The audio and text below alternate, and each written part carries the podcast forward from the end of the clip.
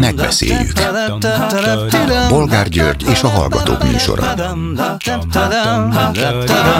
A műsor telefonszámai 061 387 84 52 és 061 387 84 53. Jó napot kívánok a Klubrádió mikrofonjánál, Bolgár György. Mai műsorunkban beszéljük meg, hogy Putyin orosz elnök szerint Oroszország csak be akarja fejezni azt a háborút Ukrajnában, amely szerinte 2014 óta folyik. A különleges katonai műveletek csak a háború befejezésére irányulnak, mondta. Lavrov külügyminiszter pedig odáig ment, hogy nem Oroszország támadott, hanem a NATO. Egyébként egy nappal megelőzte őket a Fidesz egyik kedvenc biztonságpolitikai szakértője, Nógrádi György, aki szerint ezt a háborút az ukránok provokálták ki. Ha csak úgy, nem? Ide tartozó értesülés, hogy az Orbán kormány újabb kilenc orosz oligarchát venne le az Európai Unió Oroszország elleni szankciós listájáról.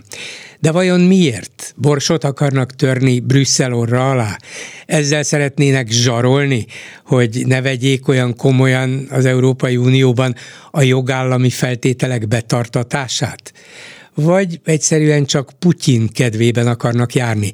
De vajon miért?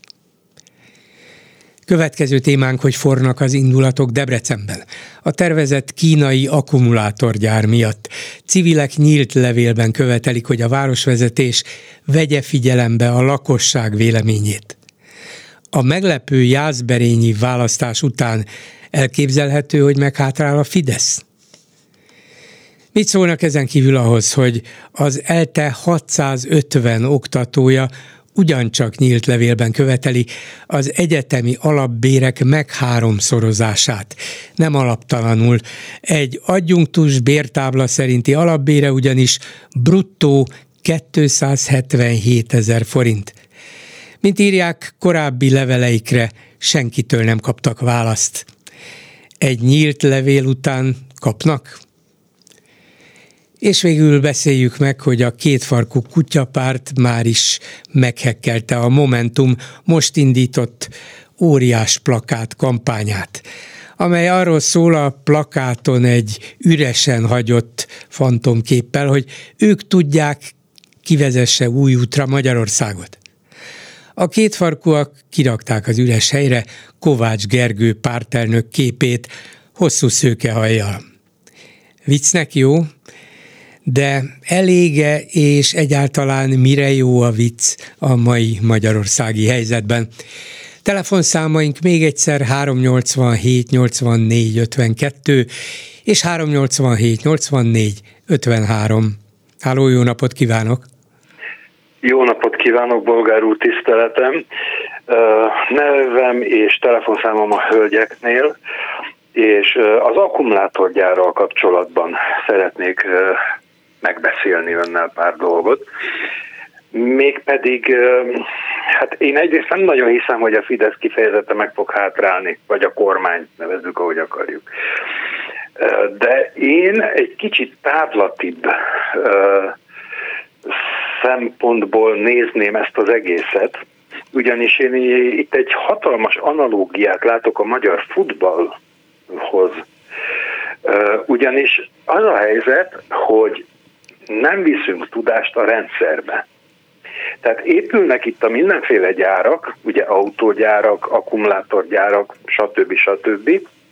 De mi nem csináljuk azt, amit ugye a kínaiak csinálnak az utóbbi időben, meg amit 50-60 évvel ezelőtt Japán és Dél-Korea csinált, hogy az ott dolgozó magyar munkaerők, mérnökök, stb csúnya szó, de ellopnák Kvázi a lekoppintják a fejlettebb technológiát és tudást. Pontosan, pontosan. Mi ezt nem csináljuk. Nem építünk tudást, tudás alapú társadalmat, stb. És akkor itt vannak ezek a gyárak, meg itt vannak ugye a stadionok, egyik rendszerben sincs tudás. És, és itt szerintem ez lesz az igazi baj hosszabb távon, hogy, hogy egyszerűen nem tudunk vele mit kezdeni. Van azért néhány olyan nagy nyugati cég, amelyik bizonyos kutatásfejlesztési tevékenységet Magyarországra is hoz. Nyilván megint csak arra alapozva, hogy a magyar mérnököt harmadannyiért is mm, fizetnem meg lehet venni, az nem jó kifejezés, hanem lehet alkalmazni, mint mondjuk a németet, vagy a franciát, vagy a japánt, de, de nem vált általánossá önnek ebben igaza van, és egyelőre, mintha meg lenne elégedve a kormány is, de talán maga a társadalom is azzal, hogy hát ide jön a fejlett technológia, építenek szép korszerű üzemeket, mi büszkék lehetünk arra, hogy lám, az az Audi is Magyarországon készült, de alapvetően ennek a ennek az igazi háttere, a tudás, a, a műszaki tartalom, az újítás, az nem Magyarországról jön, vagy nem épül rá egyre fokozódó mértékben? Pontosan erről beszélek, és még említhetnénk a Nyíregyházi legógyárat, meg ó, meg sok mindent valószínűleg. Egész egyszerűen, és én gyanítom, hogy ennek azért felülről kéne elindulnia. Tehát ez nem egy alulról, nem tudom, történő kezdeményezés lesz, hogy most mérnökök kalákába összefognak, és akkor csinálnak valami kis vállalkozást. Ez bizony állami szinten kellett volna, fű alatt támogatni, és akkor egyszer csak olyan fajta fejlesztéssel előjönni, ami Hát emlékszem, a, a életem első magnója egy Samsung márka volt, de hát jó pár évtizeddel ezelőtt, és amikor egy ismerőseim ezt megtudták, akkor olyan sajnálkozva néztek rám, hogy hát, hát, de egyébként olyan is volt a minősége. Ez volt akkor. Uh-huh. Akkor csak annyit mondok hát, ehhez, hogy az én első magnómat Mambónak hívták, és az magyar gyártmány volt. Akkor még létezett ilyen jobb, magyar... Jobb minőségű igen, volt, lehet, mint a Samsung. Sőt, hát nem is tudom, cirka 20 évvel ezelőtt olvastam egy riportban, hogy a Samsung eredetileg ez egy zöldség-gyümölcs nagykereskedelmi cég volt Koreában. Tehát ugye onnan jöttek oda, ahol most vannak, meg már egy ideje. És ezt, ez, ez itt Magyarországon ez nem látszik, hogy ebb, ből lenne valami. Igen, ez dolog. a dél-koreai meg japán példája önnek már csak azért is jó, mert ott hagyományosan is, de konkrétan így történt, nagyon nagy szerepet vállalt az állam a gazdaság korszerűsítésében, a tőke összpontosításában, és így tovább. Tehát ott az állam nagyon tevőlegesen járult hozzá ahhoz, hogy gyerünk, csináljuk meg ezeket a nagy cégeket, korszerűsítsük őket, esetleg hunjunk szemet akkor, amikor, vagy a fölött, hogy, hogy itt-ott lelopják a nyugati, amerikai, stb. technológiát, és így alakultak ki ezek a most már világszinten versenyképes nagyvállalatok.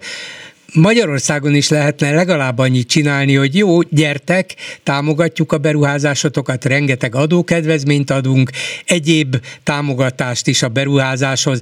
Egy feltételünk van, hogy ti vállaljátok, hogy ilyen és ilyen mértékben, növekvő mértékben a magyar tudást, magyar kutatásfejlesztést megalapozzátok, egyre több embert alkalmaztok ilyen tevékenységre.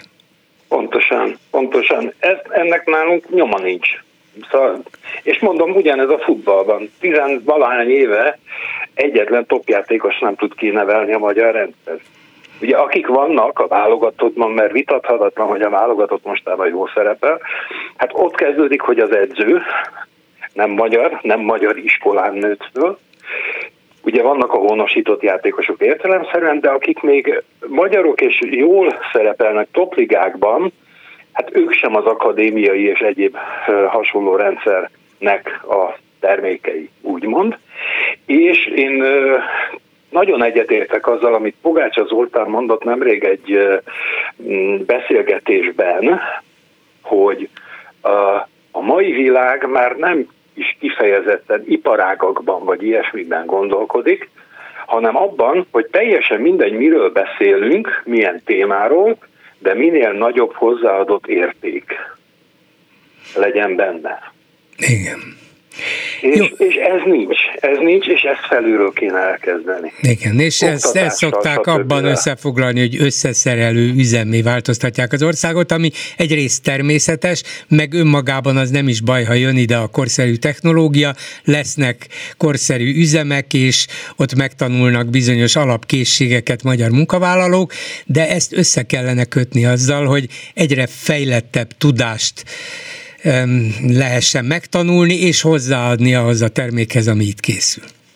Így igaz. Én is azon a véleményem vagyok egyébként, hogy nem kell elkergetni, abszolút nem kell elkergetni az összeszerelő üzemek, hanem az, hogy növelni a hozzáadott értékű munkát magyar részről. Igen. Kösz, ez igen, köszönöm szépen, érdekes volt. Én is köszönöm. Minden jót, viszont Jó kívánok, minden jót. Is. A vonalban pedig Hiller István volt oktatási miniszter, MSZP és országgyűlési képviselő, az MSZP választmányi elnöke. Jó napot kívánok! Jó napot kívánok! És a fő témánk ez az Erasmus botrány, mm. de előtte egy mondatot legalábbis én mondok egy mondatot, lehet, hogy kettő lesz belőle, amikor ön válaszol. Olvasom, hogy 650 oktató az Ötvös Lorán Tudomány Egyetemről nyílt levelet tett közzé, és ebben az alapbérek meg háromszorozását sürgetik többek között beleírva ebbe, az, ebbe a nyílt levélbe, hogy egy adjunktus bértábla szerinti alapbére jelenleg bruttó 277.200 forint. Valószínűleg az emberek 99,9%-ának fogalma sincs uh-huh. arról, hogy ez valóban ilyen alacsony. A tanárok, középiskolai és általános iskolai tanárok alacsony fizetéséről már többé-kevésbé tudnak, de hogy egy egyetemi oktató ilyen keveset keressen, ez eddig nem ütötte át az inger vagy tudás küszöbünket. Mit kellene ezzel kezdeni ön szerint? Először is nem, hogy egyetértek, hanem egy vagyok közülük. Én azért nem írtam alá ezt a nyilatkozatot, mert az elmúlt év, két évtizedben már nem ö, tanítottam az egyetemen, de az állásom most is, a státuszom megvan. Az aláírók ö, közül jó néhányan még akár az én tanáraim, a döntő többségük kollégáim, akikkel együtt tanultunk, majd lettünk ö, oktatók, és jó néhányan már olyanok, akiket mi is tanítottunk, és azóta a magyar egyetemi tudományos élet jeles társai úgy igaz, ahogy leírják. Ezért a megoldásról azért beszéljünk a későbbiekben, mert nagyon is összefügg az Erasmus kérdéssel. Most csak annyit szűznék előgondolatként ehhez, hogy az Öpös Lórán Tudományegyetem nem tartozik azon felsőoktatási intézmények közé, amelyek alapítványi formába kerültek. Az alapítványi kiszervezésű felsőoktatási intézményekbe a kormány 40-70 százalékos béremelést hajtott végre. De itt aztán még inkább megtehetné, mert ez állami irányítás alatt van. Hát, Tehát ha valahol, akkor itt igen, az elténél például. Igen, csak az önkérdése egy másfajta logikát feltételez, mint amivel én azt gondolom, hogy ezeket a döntéseket meghozták. Most egyelőre csak kérdés formájába fogalmazom meg magamnak, önnek és a kedves hallgatóknak, hogy lehet-e úgy egy döntéshozó testületet, nevezzük ezt egy egyetemi szenátust, úgy is befolyásolni a döntésébe, hogy azt mondják, ha elfogadjátok ezt a mi ajánlatunkat, hogy legyetek alapítványi, akkor nektek és a munkatársaitoknak 40-70 százalékos béremelést csinálunk. Ha elfogadjátok, lesz, ha nem fogadjátok el, természetesen nem ér a, a nevem. Nem gondolom, hogy nagyon nehéz megválaszolni a kérdést. Hát nem, és természetesen ki az, aki saját maga és a saját zsebe ellensége. Megértem őket is, de még inkább megértem például az ELTE oktatóit, akik azt mondják, hogy ez tűrhetetlen, és tényleg az, hát egészen cinikusan e, jár el a kormány. Akkor térjünk át az Erasmusra, pontosabban arra, hogy hogy az Európai Unió befagyasztaná az Erasmus, tehát oktatási csereprogram, együttműködési csereprogramra adott forrásokat, meg az úgynevezett Horizont kutatási és innovációs keretprogram Magyarországra eső részét. A kormány nagyon záros határidőn belül nem változtat az alapítványi irányítás alá került egyetemek összeférhetetlenségi és átláthatatlansági problémáin. Először kezdjük talán ezekkel, a, a, a, mondjuk a legnyilvánvalóbb részét azt az átlaghallgató is érti, hogy hát azért az abszurdum, hogy az egyetemek kuratóriumában, irányító kuratóriumában miniszterek vannak jelen, Szijjártótól Navracsicsig, nem csak az, hogy fölvesznek egy-másfél millió forintot havonta pluszban a miniszteri munkájuk mellé, hanem hát milyen magánalapítvány az, amelyet a kormány ennyire közvetlenül szinte a jobb kezével vagy bal kezével irányít. Ez az összeférhetetlenség összeférhetetlenség egyik legnyilvánvalóbb része, de mi az átláthatatlanság, amivel szintén baja van az Uniónak? Igen, a kérdésben megfogalmazott állítás és gondolat már pontosan rávezet minket arra, hogy ténylegesen mi itt a probléma, és hogy van probléma. Először gyorsan az Erasmusról. Az Erasmus az Európai Unió talán legsikeresebb és legnépszerűbb programja. Magyarország 1997-ben csatlakozott hozzá, egyre nagyobb létszámba vettek részt hallgatóink, intézményeink. A 2010 előtti utolsó tanévbe, utána néztem most a jegyzeteimbe, 2009-2010-ben az azt jelentette, hogy 3200-3300 hallgatónk vett részt, aztán durván 10 évvel később a Covid előtti utolsó évben ez már négyszerese volt, 13-14 ezer hallgató. Ez azt jelenti, hogy a magyar intézmények, egyetemek és a magyar hallgatók, oktatók kimondottan hozzáértéssel, jó pályázatokat benyújtva és lelkesen vettek részt ebbe.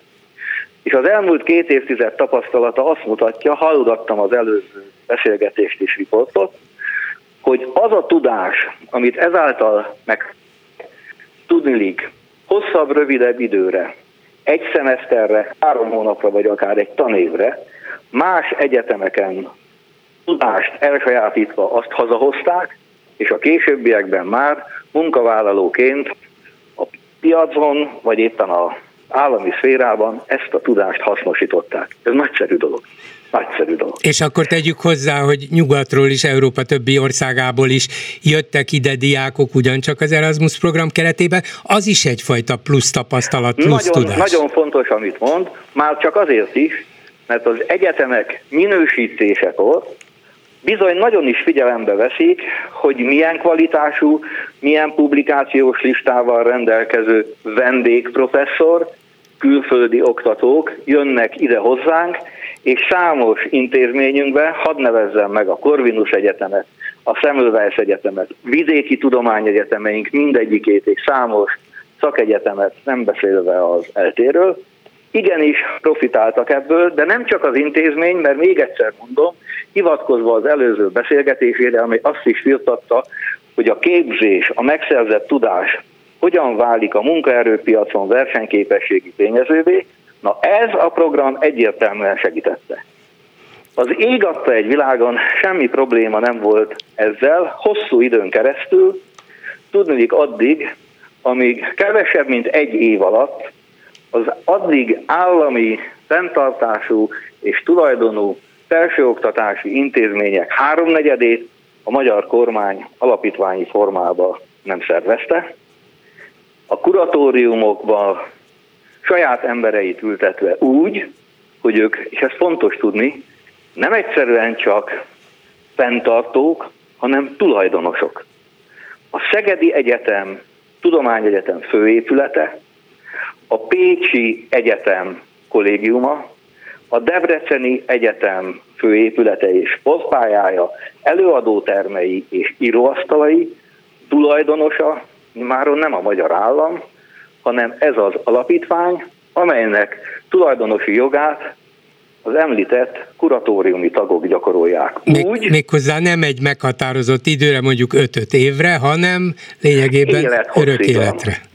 Élethosszigan, és hogyha közülük valaki akár azért, mert mondjuk külföldre megy, vagy idős és már nem vállalja, esetleg eltávozik közülünk, akkor megüresedett helyéről, helyére a megmaradt kuratóriumi tagok nevezik ki és választják meg az ötödiket. Kérem, én hosszú időn keresztül tanítottam a feudalizmust az egyetemen, de ritkán gondoltam magyar és különböző európai levéltárakban arra, hogy élőbe látom mindezt, amit egyébként kutattam, meg tanítottam, hogy milyen volt a 16-17. század. Hogy lehet az, hogy lehet az, hogy a magyar egyetemi élet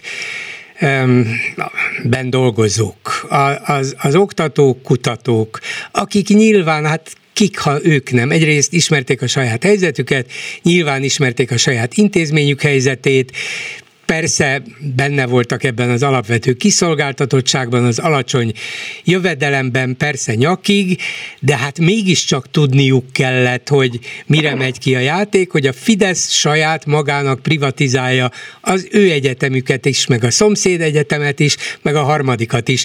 Hogy lehet, hogy ez ellen nem volt néhány tucat vagy néhány száz embernél nagyobb méretű tiltakozás? Többségében az eseteknek önnek igaza van, azért itt se feledkezzünk meg azokról, valóban néhányakról, akik például a Szegedi Egyetem szenátusába, a Pécsi Egyetem közgyűlésén fölálltak és azt mondták, hogy nem, kisebbségbe maradtak, és természetesen ennek a folyamatnak volt az első, hogy úgy mondjam, trójai falova, az SFE, a Színház és Filmművészeti Egyetem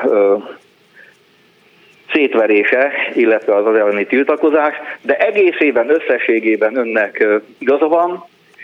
Itt elképesztő ígéretek hangoztak el, és nagyon konkrét, nagyon gyorsan, egyébként betartott másfajta ígéretek, amit az előbb mondtam. Tudnék azt ígérték a egyetem szenátusának és az általuk képviselt tanszékeknek, intézeteknek, munkatársaknak, hogy a fizetésük másfélszeresére emelkedik, egyébként ezt betartották. Ezen kívül ígértek több mint 1200 milliárd forintnyi, elsősorban Európai Uniós beruházási összeget, ami azt mondta, hogy hosszú távon, ha elfogadod ezt a alapítványi fenntartású struktúrát, Fedben ez a pénz jönni fog. Ennek egy része, nyilván most egy kisebbik részéről beszélek, az Erasmus és a, a Horizon. Az Erasmus program durván 5,5-6 milliárd forintnyi, és itt valamit azért szeretnék pontosítani. Az a döntés, amelyet az Európai Bizottság, ezen kívül az Európa Tanács 25 tagállama, még egyszer, tehát itt nem egy ember jelentett ki valamit, az Európa Tanács 25 tagállama és az Európai Bizottság azt mondta, hogy az Erasmus és a Horizon programból függeszti fel az előbb említett intézményeket. Kérem, itt különbség van. És látom, hogy a kommunikációban is, mintha félreértenék. A kormány is úgy reagált, hogy akkor majd kipótolja ezt a bizonyos összeget. De nem erről van szó. Itt nem egyszerűen arról van szó, hogy a pénzt nem folyósítják. Arról van szó, hogy ezeket az intézményeket a programból függesztik fel pénzügyi kérdés, és nem csak pénzügyi kérdés. Vagyis a, a, az Orbán kormány adhat 5 milliárdot, hogy menjenek magyar diákok nyugati egyetemekre, megadja hozzá az anyagi támogatást, de a nyugati egyetemek az Erasmus program keretében nem fogják őket fogadni, mert azt mondják, Pontosan hogy sajnos, sajnos a programból az Európai Unió önöket kivette. Természetesen lehet egyéni ösztöndíjakat csinálni, azért az izgalmas, hogy a magyar állam 12 ezer egyéni hallgatói ösztöndíjat kezel mondjuk 250 egyetemen, azt azért megnézem, de még egyszer, az Erasmus, illetve a Horizon, vagy a angolosan Horizon programból a, történt meg a felfüggesztés, és nem egyszerűen a pénzek visszatartása.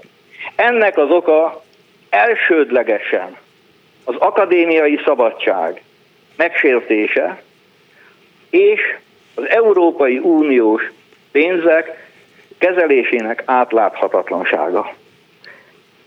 Ennek megszüntetése az én véleményem szerint nem egyszerűen személyi kérdés.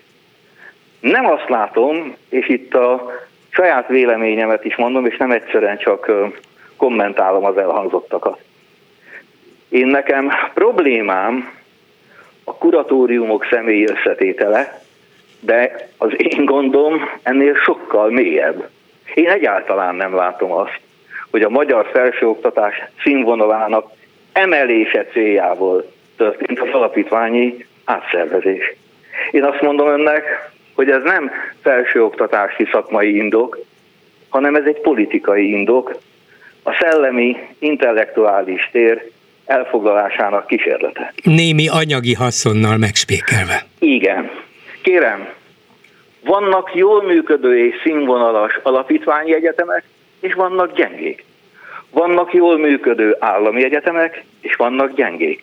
Az nem indok, hogy a vidéki tudományegyetemeink mindegyikét alapítványi formába teszik, mert azt mondják, hogy ez a színvonal emelésének garanciája.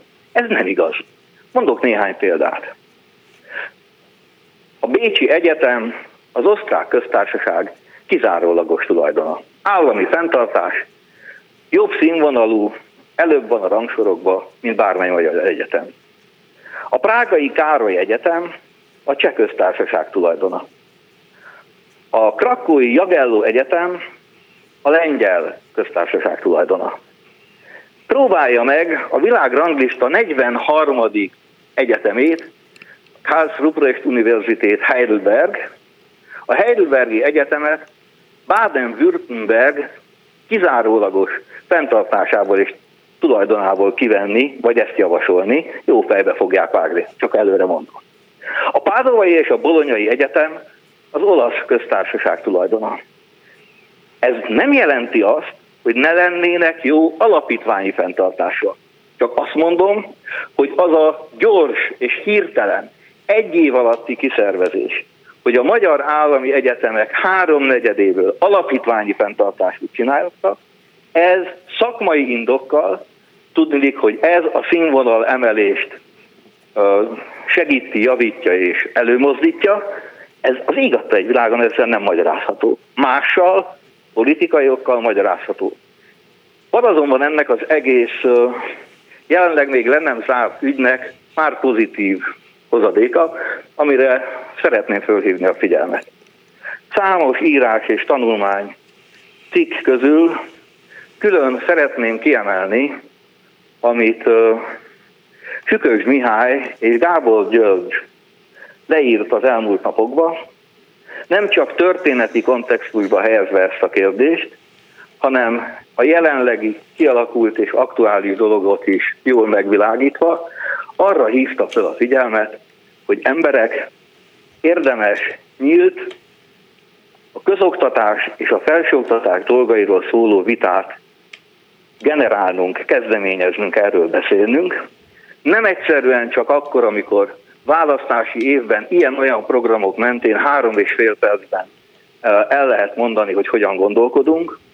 Én ezt a felhívást, amit a két szerző tett, szívesen fogadom, elfogadom, és a mostani önnek elmondott gondolatomat, vagy gondolataimat ebbe akarom beilleszteni, és másokat is arra bíztatok, hogy igenis legyen bennünk elég kurázsi, akarat, gondolat, innováció, meg elkötelezettség, hogy igen, akár egymással, akár az önműsorában és máshol, nem önmagában, vagy nem azért, mert ettől megdől a kormány, vagy a hatalom más kezekbe kerül, hanem hogy mondjuk el egymásnak, hogy van és lehetséges más út, ami szakmai alapú, és ami a magyar felsőoktatás és a magyar oktatásnak egy jobb világot teremt, ezáltal ennek az országnak. Én ehhez szívesen csatlakozom, és másokat is szívesen szólítok ehhez. Hát minden esetre ez az út legalábbis részben visszaút kellene, hogy legyen abból a helyzetből, ahova a Fidesz kormány vitte az országot, illetve az egyetemeket. Köszönöm szépen Hiller István, MSZP-s országgyűlési képviselőnek. Viszont hallásra! Köszönöm szépen a lehetőséget, viszont hallásra. Háló, jó estét kívánok! Jó estét kívánok, Bolgáról Gábor Sászló doktor vagyok. Csak egy szóval a Sotalex, a múltkor beszéltünk a sotalex kapcsolatban, Hát egy magyar... Ez a gyógyszer, a gyógyszer, ami hiányzott, hiányzik. Igen, igen, a pirula patika hú, tehát ez a online patika elvileg kell, hogy legyen nála Sotalex, vagyis pontosabban nem jelezték vissza, hogy nem, de a megrendelést az sajnos csak telefonon lehet, és nekem magyar, magyar telefonon, tehát 06-tal induló telefonon, nekem nincsen ilyen. De a mai nap fogok írni annak az úriembernek, aki a klubrádion keresztül nekem írt, és ezt én meg fogom neki írni, amennyiben nincsen mégsem, akkor viszont én vagy Németországból, vagy Ausztriából fogok neki küldeni gyógyszert. Hát a 06 meg... helyett külföldről Németországból 36-tal kell indítani, ugyanúgy eljut a célhoz. Igen, csak 06-tal kezdődik, és ezt a 06-ot nem tudom kiütni. Tehát sajnos Aha. nem tudom kiütni, tehát a, a 36-os számot nem tudom beírni, mert úgy van megcsinálva. Ja, ja értem, hogy, hogy, hogy nem, nem lehet beírni, nem lehet beértesíteni. Igen, csak vagy egyest, vagy, uh-huh. tehát, vagy egy közös számot, de értem, magyar, értem. tehát a uh-huh. magyar ország számát nem. De ezt meg fogom neki írni, és mivel hogy a, nem válaszoltak, lehet, hogy van nekik, lehet, hogy nincs, de tehát ez sincs még lezárva, de ha véletlenül nem kapnám meg, így akkor viszont én fogok másképpen intézkedni. Uh-huh. Ennyit a gyógyszerről, és továbbra is ilyenekben mindenképpen szívesen segítek. Köszönjük. Nagyon örültem Miller Istvánnak a, az összefoglalójába, erről is beszéltünk a múltkor, pontosan erről van szó, hogy ez nem csak pénzkérdés, hanem ez európai jogállamisági kérdés, tehát pontosan erről van szó, hogy a, a, a kuratóriumok és az egyéb ilyen miniszteri e, e, dolgok, amiket Magyarországon csinálnak, ez az EU-nak nem felel meg, ezt az EU egyébként már írásban közölte, a magyar miniszter, azt hiszem, hogy Varga Judittal vagy Navracsicsal nem tudom, tehát erről a magyar kormány tud. Tehát itt nem hát arról hogy, van, hogy eljátszák, a, eljátszák a naivat, hogy hát hogy, hát lehet ez félreértés, hát, de hát erről nem is volt szó. Tényleg, e, nem is értem, a játszótéren a gyerekek ennél okosabbak. Igen, a játszótér ennél okosabbak. Hát a, ugye ezt a, a közvélemény beveszi, akkor nagyon sajnálom, de erről uh, tudomásuk van, tehát ez nyíltan meg volt írva, kertelés nélkül, hogy nekik ez nem felel meg, tehát vagy kira, kirakják a kuratórium tagokat, vagy az egészet megszüntetik, vagy nekik mindegy, de ezt nyilván nem fogják egy-két hónap alatt, tehát addig nincs semmi, és addig pontosan erről van szó, hogy addig a magyar egyetemeket ilyen szempontból kizárják a kooperációból, ami sokkal nagyobb és messze menő következtetést is levonó probléma, mert ez valóban, ezt nem lehet csak úgy megoldani. Igen, Ennyit a kura, igen, igen, amiről viszont akartam gyorsan beszélni, én meghallgattam a Nógrádi Györgyöt tegnap, az a, nekem a kedvenc ellenfelem, a, én szoktam időnként válaszolni neki, mert néha olyan hülyeségeket mond, és olyan hülyeségeket beszél, egy, meg kettő, meg három, meg négy, stb., hogy kénytelen vagyok rá keményen válaszolni abba, abba a témába, amit én is jól tudok, tehát Németországnak a, a főkészültsége és itt tovább, meg a, meg a NATO-nak, meg Oroszország hogy áll, meg hogy nem áll. Hát nyugodtan leszögezhetjük a mai nap, hogy 11 hónap háború után Oroszország ezzel az óriási nagy arzenállal, ami állítólag nagyon készül neki, meg nagyon sok van, meg, meg ilyen rakéta, meg olyan tengeralattjáró, meg minden, ez eddig 18%-os ukrán terület elfoglalását, több ezer civil és gyerek és nők pusztítását és, és bombázását és rakétázását idézte elő, és e ennyit értek el. Na most ez, ez a tény, az, hogy ezt Nógrádi hogy értelmezi, vagy hogy nem, meg hogy mire gondol, meg mit nem, ezt ő kifejtheti, de ez van. Ha, ha meglátják a térképen, 18%-ot értek el 11 hónap alatt, mit gondolnak, hogy mit fognak csinálni, milyen fenyegetés, meg mit hisznek el az emberek, hogy a Lavrov azt mondja, teljesen mindegy, hogy mit mond a Lavrov, elnézést kérek azt mondja, teljesen mindegy, hogy mit mond, mert senki nem hisz neki. Tehát lehet, hogy a Nógrádi hisz neki, meg az Orbán az rendben van, de más nem. Igen. De ha az Orbán, meg a Nógrádi, meg a többiek ezt rendszeresen mondják, minden nap, többször is, akkor a magyar társadalom jelentős része ezt fogja hallani, vagy legalább foszlányai eljutnak hozzá, a többire meg nem nagyon figyel, és ezért a magyar társadalom jelentős részét meg lehet bolondítani ezzel, hogy az oroszok így, szegény oroszok, az ukránok provokálták a háborút, hát mit csinálhat szegény Putyin, hát ott üldözték, megölték a szegény oroszokat, persze, hogy meg kell őket menteni, meg hát Oroszországgal jó lesz vigyázni, mert az orosz hadseregám nagyon, nagyon keményen oda fog csapni, és az, az Egyesült Államok csak a saját pecsenyéjét sütögeti, és így tovább. Dől ez a szöveg, és a magyar társadalom jelentős része erre fogékony, mert nem is igen hal mást. Persze, hát nem hal mást, de a tényeket még azért a Kossuth Rádió is bemondja, meg a Magyar MTV is bemondja, meg a Hír TV is bemondja, megmutatják a térképen, 18%-ot foglaltak el, és ott is ide-oda foglalják az ukránok vissza.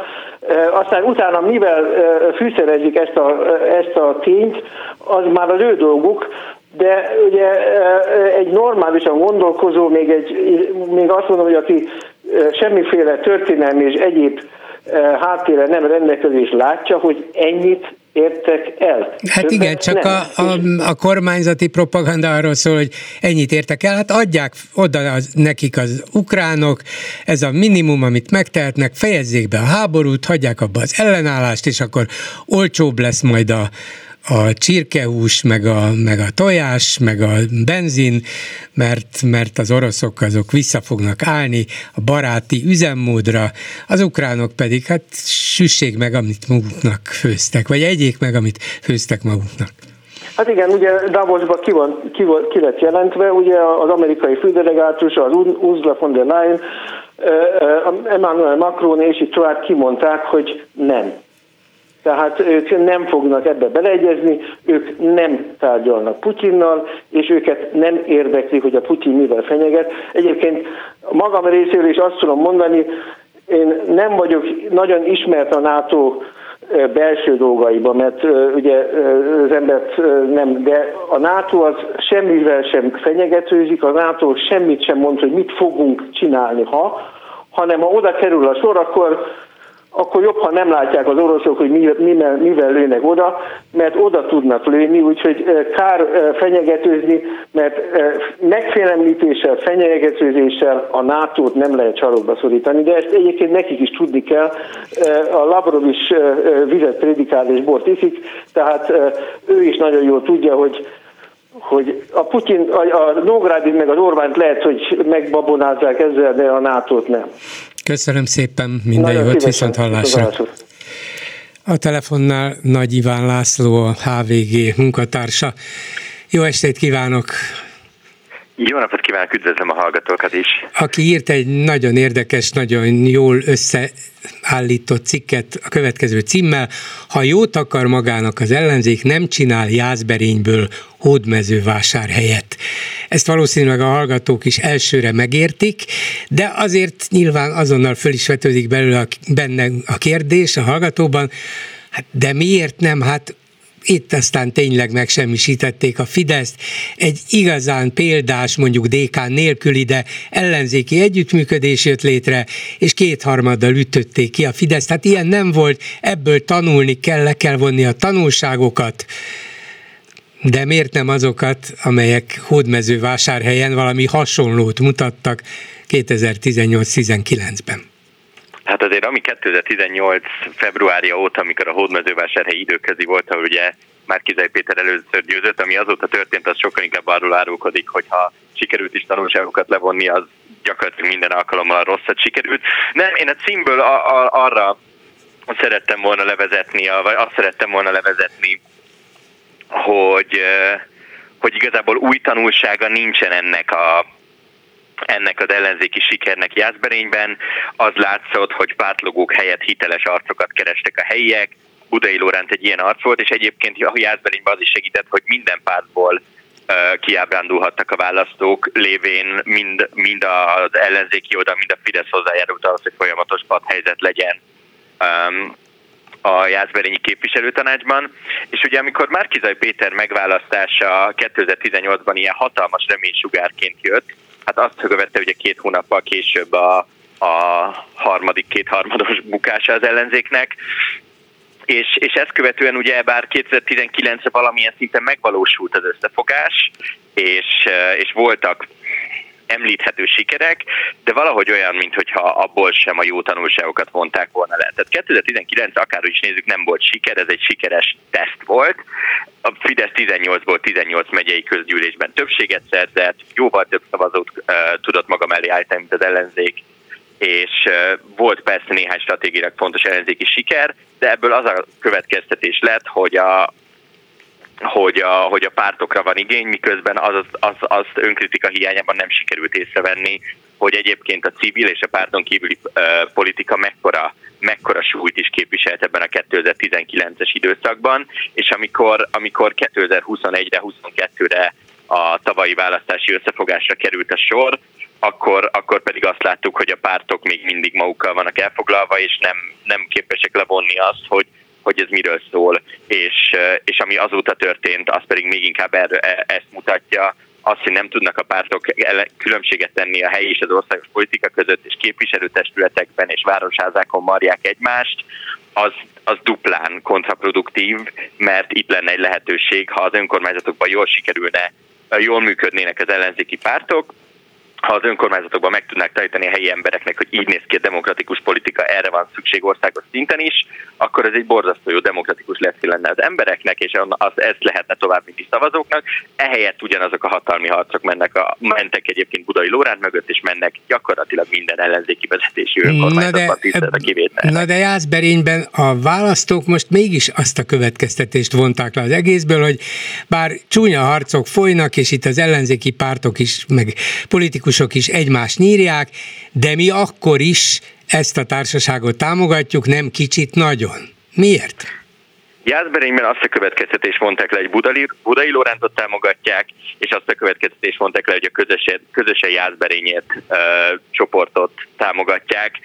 Um, nyilvánvalóan az egybevágott azzal, hogy, hogy, hogy ellenzéki támogatása is volt ennek a ennek a tömörülésnek, mondjuk ne felejtsük el, hogy Jászberényben azt hiszem összesen egy vagy kettő, azt hiszem kettő ciklus volt a rendszerváltás óta jobboldali polgármester, tehát ezért sem érdemes szerintem levonni bármiféle országos következtetést, az pláne nem, de, de tehát szerintem újat nem mutat az ellenzéknek ez a mostani helyzet, csak megerősíti azt, az, azt a szükségét az önreflexiónak, amit eddig is észre kellett volna venni, illetve aláhúzza azt, hogy, hogy, hogy egymásra kell találni a, a választókkal, és, és félre kell tenni kicsit az önös érdekeket, mert látszik az, hogy lenne elég, ahogy, ahogy ön is említi, lenne olyan választó, aki amúgy nem feltétlenül húzza be vakon a Fideszre az X-et, csak hogyha a pártlogók nélkül indul el egy olyan jelölt, aki ezeket az értéket képviseli, az sokkal többet tud behúzni belőle, mint hogy a pártlogókkal indulna. És szerintem ezt nem észrevenni, az, az, az egy igazán pancsert dolog az ellenzék részéről, és azt mutatja, hogy itt a személyes túlélés sokszor felülírhatja a demokratikus közérdeket. Elvileg ez még meg is történhet a jövő évi önkormányzati választásokon, amelyeket egy időben tartanak az európai parlamenti választással, és még akár az az ellenzék számára egészen elfogadhatónak látszó alternatíva is körvonalazódhat, hogy jó, akkor az önkormányzatok esetében fogjunk össze, de semmiféleképpen sem párt összefogás alapon, hanem csináljunk ilyen közös egyesületet, lokálpatrióta egyesületet, mint Jászberényben, úgy könnyebb lesz nyerni, és az emberek is úgy érzik, hogy na, ezek legalább nem egymást cincálják szét, egyidejűleg pedig külön pártként indulhatunk az európai választáson, aztán majd meglátjuk ki milyen erős lesz, de a kettőnek nem kell feltétlenül egymás ellen mennie, mehet ez párhuzamosan is. Le lehet vonni ezt a, ezt a fajta következtetést, hogy teljesen válasszák szét az önkormányzat és az európai választást? Bizonyos feltételek és fenntartások mellett ezt, ezt, ezt abszolút le lehet vonni. Más lehetőség ugyan nincs is, tehát hogy azzal, hogy a, hogy a két választás egy időpontra hozták, ezzel nagyon nincs más lehetőség, egy pártban nem fognak tömörülni több milliók miatt. Um, ott, ott lesz egy ilyen választási helyzet, ahol két dolgokra nagyon-nagyon fontos összpontosítani. Az európai fronton arra, összpont, arra kell összpontosítani, és akkor lehet ezt tényleg versenyként tekinteni, és ilyen erőviszony felmérésként tekinteni, hogyha mindenki az erejére tud fókuszálni, a saját erényeire tud fókuszálni, és nem arra, hogy a másik kárára szerezzen magának pozíciót, mert sajnos ezt látjuk 2022 áprilisa óta, hogy, hogy alapvetően ez van a konfrommarakodás. Az ellenzék, az, az, az önkormányzati választás pedig arra lenne egy remek lehetőség valóban, hogy hogy jól összedolgozzák ezek a pártok, hiszen teljesen világos mérések is mutatják, hogy összefogást szeretnének a választók, csak nem olyat, egy rendes, hiteles, hithű összefogást szeretnének, ellentétben azzal, ami 2022-ben volt. A probléma itt abból adódik, hogy, hogy amiket eddig beszéltünk példákat, az elmúlt négy évből az ellenzék nem, nem sikerült elválasztani egymástól egyszer sem a helyi és az országos politikát, ezt meg kell tenni ahhoz, hogy sikeres legyen egy összefogás. És össze kell tudni dolgozni, és félre kell tudni tenni az egót, hogyha tényleg az a cél, hogy az önkormányzatokban legyen egyfajta fordulat, és hallgatni kell az emberekre, és észre kell venni azt, hogy nem, most nem a pártokra van szükség, a pártok kell most bizonyítsák az emberek felé azt, hogy tudnak olyanok lenni, ami, amit az emberek szeretnének, mert látszik, hogy ez a kínálat önmagában lejáratta magát nagyon sokszor, és viccet csinál saját magából április óta. Viszont, hogyha tényleg lehetne egy olyan összefogás, ahol nem egymás kárára mennek, hanem, hanem, hanem megpróbálják összeadni a saját értékeiket, és olyan embereket támogatni, akik civilként, helyi politikusként, vagy párton kívüliként tényleges sikert tudnak elérni helyben, akkor lehetne el mögött valami, azért ezzel nagyon-nagyon szembe megynek az elmúlt hónapok folyamatai, nagyon szembe megy az, ahogy a, ahogy a DK mozgolódik és megpróbálja leuralni a teret, aminek lenne logikája, megint csak lenne logikája bizonyos értelemben, ha és amennyiben nem egy olyan ellenzékről beszélnénk, ami, ami nem képes felelősséget vállalni. De hát Jászberényben is tudták a szavazók, hogy ez a Lokálpatrióta Egyesület, amelyik fölállt, ez végül is a pártok embereiből jött létre, csak hát nem pártként álltak össze, hanem egy, egy egyesületben, és, és így hát, mondjuk kegyes hazugságként elfogadják inkább az emberek, hogy na jó, hát ha a pártok valamennyire lemondanak a saját egójukról, a saját logójukról, a saját ambíciójukról, és megpróbálnak egy másik szervezetben együttműködni, azt én is el tudom fogadni, bár tudom, hogy mögöttük ellenzéki pártok állnak. Én azt gondolom, hogy hogy, hogy ezeknek a szimbóluma az, hogyha tényleg tényleg helyi politikusokat és tényleg helybe hiteles arcokat tesznek oda, ahogy ennek szimbóluma lehetett volna az előválasztás is, hogy mindenki nagyobb tud lenni magánál, aztán az megtörtént, és láttuk, hogy mindenki más hogyan tette bele az elvártak szerint a magáét. Az teljesen egyértelmű, hogy, hogy az önkormányzati választás és az EP választás is, és ez nagyon fontos leszögezni, hogy egyik se viszi közelebb Magyarországot a NER lebontásához, ami elméletileg ezen az ellenzéki oldalon a cél kéne legyen. Tehát az EP választás azért nem, mert, mert az, az nyilvánvalóan nem egy magyarországi döntéshozó szervezetet befolyásol, és tudjuk, hogy az EP-t mennyibe tartja a magyar kormány. Az önkormányzati pedig azért nem, mert ha más nem Budapest példáján világosra látjuk azt is, hogy hogyan tudja a kormány az önkormányzatiságot semmibe venni, hogyha éppen ahhoz van kedve.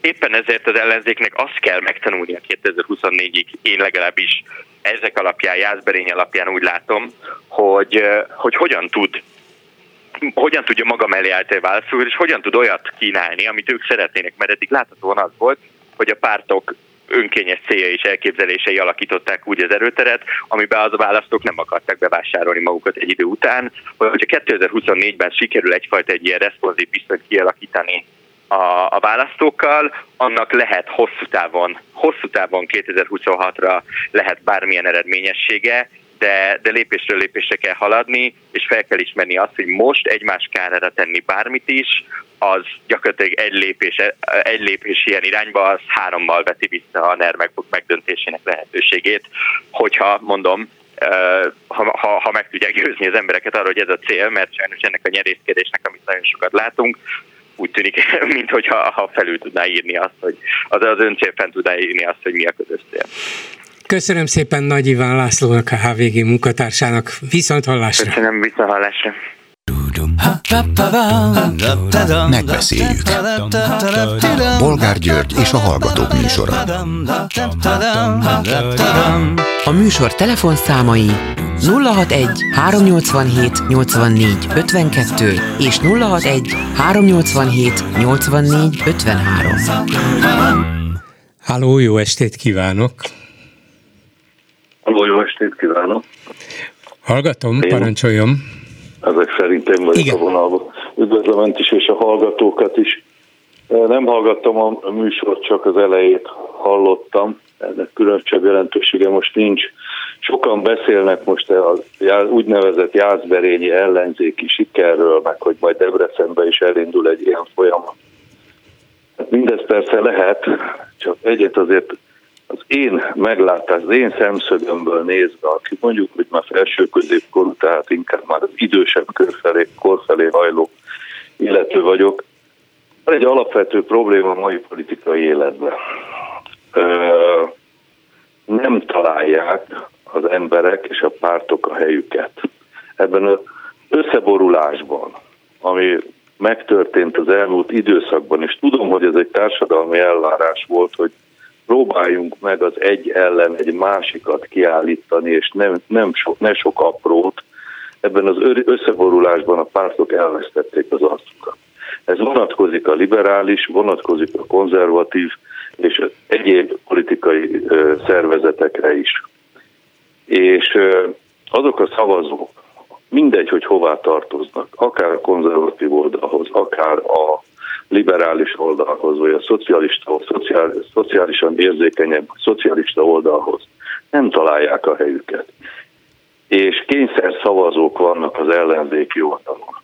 Uh-huh. Szóval senki nem boldog attól, hogy az ellenzékre szavaz, mert az ellenzéki összefogásra, mert én ilyen vagyok, de kénytelen vagyok azt is elfogadni, meg én amolyan vagyok, de kénytelen vagyok erre szavazni, ezért aztán kevés a meggyőződés, míg a Fidesz szavazói oldaláról ott van?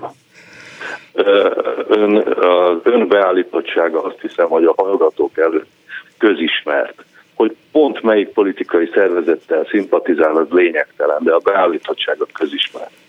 Most ön jó szándékkal húzta be az X-et, vagy hú, ha olyan helyzetbe került, nem tudom, hogy hol szavazom, húzta volna be az X-et egy olyan személyre, aki mondjuk három évvel ezelőtt, vagy öt évvel ezelőtt azt mondta volna, hogy ennek a politikai szervezetnek én semmilyen támogatást nem adok. Nem, nyilvánvalóan persze, ön sem persze, persze. volna meg szívesen. Ugyanez mindkét oldalon adott. Nosztalgiával gondolok vissza a 90-es évekre, amikor volt kisgazdapárt, volt kereszténydemokrata párt, volt SDS, volt az úgynevezett jobboldalnak egy gyűjtőpártja MDF-ként, volt a szocialista párt, ami az MSZMP-nek a leszármazott pártja volt, de mégiscsak valamennyire egy szociáldemokrata szerű gyűjtőpárt volt. Ma egy, egy MSZP miért nem tudja felvállalni a saját helyét? Miért kell ide-oda, amoda betagozódnia? Ma már az MSZP-sek nyugodtan kimondhatnak, hogy közünk nincs. De még a rendszerváltás idejében regnáló politikusokhoz sem. Tehát nyugodtan mindenki felvállalhatná saját arcát, és ez előre vinné a magyar politikai életet, és egyből úgy sem lehet az Orbán rendszert és az Orbán kormányt leváltani. Kettőből viszont lehet, hogy már meg lehetne szorongatni. Az egyből azt értettem, hogy egyből legyőzni 50% feletti ellenzéki teljesítménnyel, nagyon úgy tűnik, hogy nem valószínű. Én is megpróbáltam volna ezt az összeborulásos történetet megvalósítani, mert a, a, a helyzet éppen azt kívánta, próbáljuk ki rendel, nem jött be kár erőltetni. Én úgy gondolom, hogy azoknak a, az, a, az egy széles társadalmi réteg, amelyik nem találja szavazóként a politikai bázisát. Ez, ezek nagyon sokan vannak, több milliónyi. És ezek csak kényszer szavazóként működnek. Ez az út ez nem vezet sehová. Na most, hogyha az első fordulóban sikerül a kétharmadot megdönteni, azáltal, hogy a kis politikai szervezetek elérnek hát remélhetőleg 5%-ot, hogy bekerüljenek az országgyűlésbe, akkor már ugye a kétharmad megszűnik. Ha a kétharmad megszűnik, akkor már azért egy kicsit könnyebb dolga van az ellenoldalnak, nevezhetjük ellenzéknek, vagy bármi másnak. És egyébként a parlamentben is el lehet dönteni, hogy adott esetben bizonyos kérdésekben akár ellenpólusú ellenzéki szövetségek is kialakulhatnak egy adott kérdésben. Én ismerek olyan települést Magyarországon, nem mondom ki a nevét, de lehet, hogy fogják tudni, ahol 10-15 évvel ezelőtt körülbelül a két szélsőség fogott össze a város vezetésének az érdekében a fidesz szemben. Nem kell kimondani, ha ön tudja, tudja, ha nem, nem. És le tudták húzni a ciklust, és senki nem vesztette el az arcát. Óriási konfliktusok voltak belőle, de meg lehetett oldani és végig lehetett vinni. Ugyanezt országosan is meg lehet csinálni. Igen, de egy dolog megváltozott, az, hogy a Fidesz úgy alakította a választási rendszert, hogy hiába érnének el ezek a kisebb-nagyobb pártok akár ideális esetben mindegyik 5% fölötti eredményt és bekerülnének a parlamentbe, de olyan a magyar választási rendszer, hogy a képviselők többsége egyéni választókerületekből kerül az országgyűlésbe. Ez azt jelenti, hogyha ezek a pártok külön indulnak, külön indítanak jelölteket, akkor 106 kerületből 107-ben, na jó, csak 105-ben a Fidesz győz. És onnantól kezdve már nincs miről beszélni. Akkor már meg lesz a kétharmaduk is, és bár mindegyik párt megmutathatja magát, és elmondhatja, én szocdem vagyok, én zöld vagyok, én liberális vagyok, én, én jobb-közép konzervatív vagyok, csak éppen semmit nem érnek vele, külön-külön ugyanúgy, nem mint most áprilisban együtt. Mégis mi ennek ellenére azt mondom, hogy most ezt a választási matematikát, a jelenlegit én most egész pontosan nem ismerem, a korábbit ismertem. Egyrészt ugye hát az a lényeg, hogy, hogy egy, egy egyéni választókerületben a, ha a legtöbb szavazatot kapó jelölt győz. Egy, ugye mondjuk kap valaki 30 ot de a következő csak 29-et, 10-et, 5-öt, 4-et, és győzött. Értettem, értettem, de ennek ellenére higgy el, hogy, hogy ha van értelmes választási lehetőség, akkor a háttérbe a szavazó már fogja tudni, hogy mit kell csinálni. Tehát az a baj, hogy ma Magyarországon bal és jobb oldalon hülyének nézik a szavazókat. És ez nem így van. Tehát nem hülyék, csak egyszerűen egy szinte kényszer zubbonyban vannak. Most lehet ezen lamentálni, meg gondolkozni, meg mindenki azt mondja, hogy össze kell fogni. Össze, sikerült összefogni az előző parlamenti választás. Óriási siker volt, idézőjelbe téve a sikerszót. Ezen az úton kár tovább menni, nem megy, és közben az ellenzéki pártok azok felmorzsolódnak. Hát nézzük már meg, hogy hány százalékokat teljesítenek, akár, akár a Jobbik, akár az MSZP, akár a úgynevezett párbeszéd, vagy bármelyik. Hát ez egyszerűen null, hát nem érnek el semmiféle szavazatot. Na most még egy nagyon fontos dolog van. Gyurcsány ugye nem pozícionálta magát politikailag tulajdonképpen sehová, mert nem mondta ki, hogy ő konzervatív, meg éljen Magyarország, de ő is csak 10-15 százalékig tud eljutni, nem tud tovább eljutni, azzal pedig nem lehet rendszert váltani. Tehát azért meg kell találni, meg kell keresni a szavazókat, meg kell keresni, és ideológiával kell megkeresni. Ideológiai ment, ideológia mentesen egy politikai szervezet nem tud működni. Lehet, hogy ezt nem sikerül a következő választásokig megcsinálni. Lehet, hogy két ciklust kell még ehhez lehúzni, de hát már lehúzott a Fidesz eddig 12 éve, három ciklus, sőt, negyedikkel indult. Akkor higgyük el, hogy ezen az úton el kell indulni, és egyszer majd ez fog eredményt hozni. Jelenleg reménytelennek tűnik, de azért fák nem nőnek. Hát nézze, most tudjuk. éppen ezt próbálják csinálni az ellenzéki pártok, hogy nem vált be az együttműködés. Meg nem most, próbálni igen. kell, meg kell hát csinálni. most ezt a csinálják. is ki kell állni a saját eszperendszere mellett, nyilván tompítva a szélső szélsőségességét, de ki kell állni a saját eszmerendszere mellett. Az MSZP-nek is ki kell állni a saját eszmerendszere mellett. Miért? Hol van Magyarországon majd tisztességes liberális párt?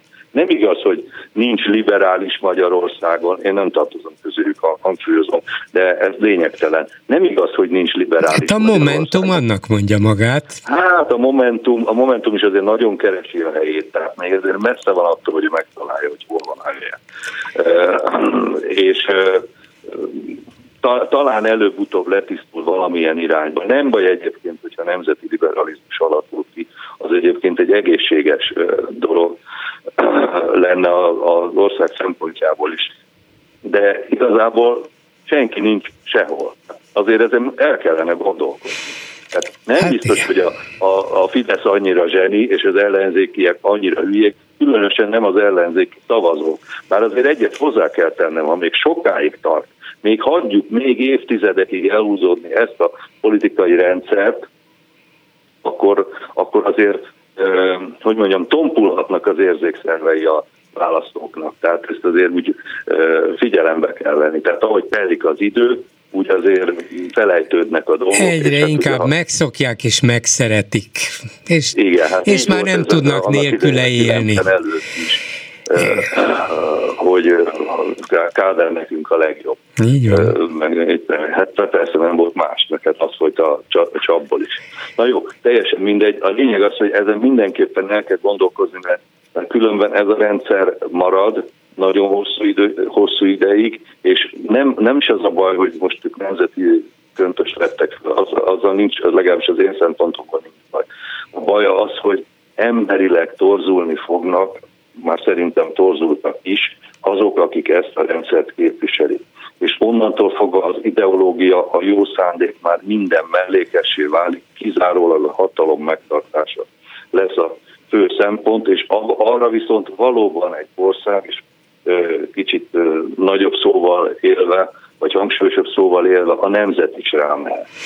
Tehát Így van. ezeket kell figyelembe venniük a politikusoknak, nem vagyok egyedül, aki így gondolkozik. Higgyék el, hogy még talán túlzok, ha azt mondom, hogy sok millióan vagyunk, biztos, hogy milliós nagyságrendben vagyunk olyanok, akik nem találjuk a helyünket. Ez biztos. Szeretnék, szeretnék találni végre egy olyan politikai szervezetet, ami mellett leteltem a voksomat, még akkor is, hogyha tudom, hogy hibáznak valamit rosszul csináltam. Ott is csak emberek vannak, még a legjobb politikai szervezetben is. Köszönöm szépen, hogy hívott. Viszontlátásra. Minden jó viszontlátásra. A telefonnál Kaiser Ferenc biztonságpolitikai szakértő, a Nemzeti Közszolgálati Egyetem docense. Jó estét kívánok! Jó estét kívánok! A témánk pedig az Ukrajnában folyó szörnyű háború. Nem közvetlenül háborús hír, de akár a háborús helyzeten is változtathat valamennyit. Most nem abból a szempontból, hogy egyik vagy másik félnek nagyobb esélye lesz a győzelemre, de Ukrajnát minden bizonyal megrázza valahogyan, valamilyen mértékben, hogy ma reggel egy helikopter szerencsétlenség következtében meghalt az ukrán belügyminiszter, a helyettese, több vezető belügyi tisztviselő, nem, nem ők irányítják nyilván a honvédelmet, de azért a belügyminisztérium nagyon fontos, a rendőrség irányítása nagyon fontos, és nekem az jutott rögtön eszembe, hogy hogy létezik ez különösen, de nem csak, de különösen háborús helyzetben, hogy a belügyminiszter és a helyettese egy ugyanazon a helikopteren utazik. Ez legalábbis figyelmetlenség, vagy, vagy valamiféle olyan hiba, amit el kellett volna kerülni, nem?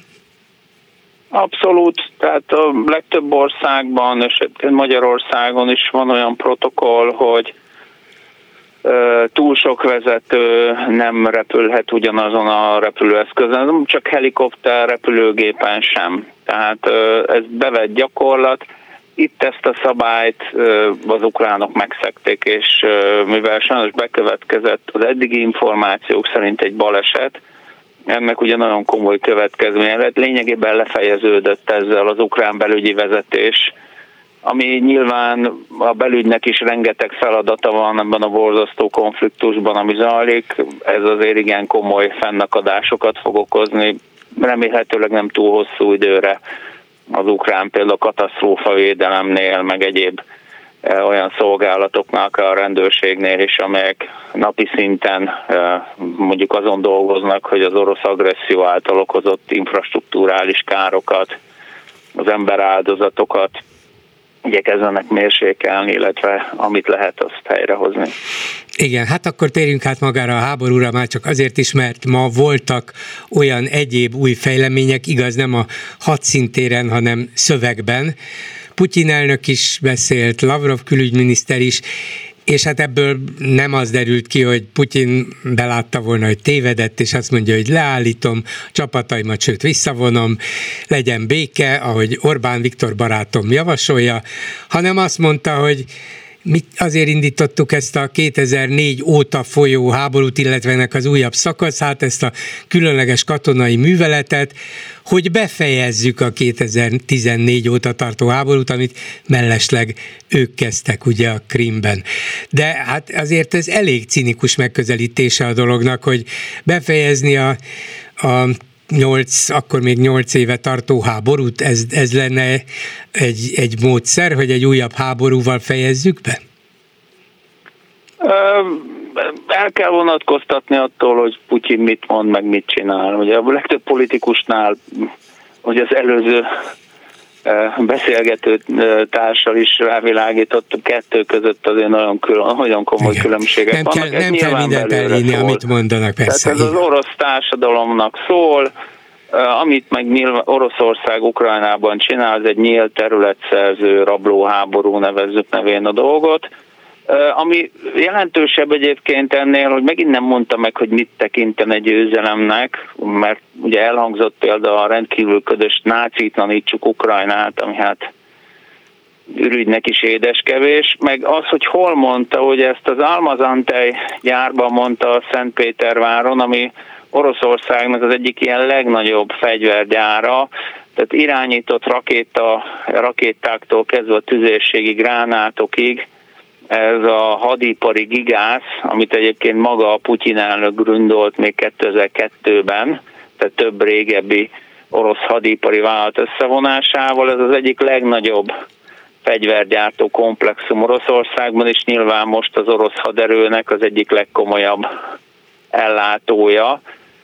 És ugye Putyin itt olyanokat is elmondott, hogy hát több légvédelmi rakétát gyártunk, mint a világ összes többi országa, ami nagyon jól hangzik, csak pont az ukrán elleni háborúban annyira nincs rájuk szükség, hogy Ugye légvédelmi rakétákat próbálnak szárazföldi célpontok ellen bevetni, mert hogy a szárazföldi célpontok elleni rakéták száma bizony nagyon megfog, megfogyatkozott az elmúlt időszakban. Mennyire lehet ezeket, ha már itt ezt fölhozta, nem is tudtam róla, hogy így van, mennyire lehet ezeket a légvédelmi rakétákat támadó céllal felhasználni? Hát ugye ez főleg az S-300-as, meg az S-400-as rakétákkal csinálják, azoknak eleve légvédelmi rakétához képest relatíven nagy, tehát 120-150 kilós robbanó töltetük van.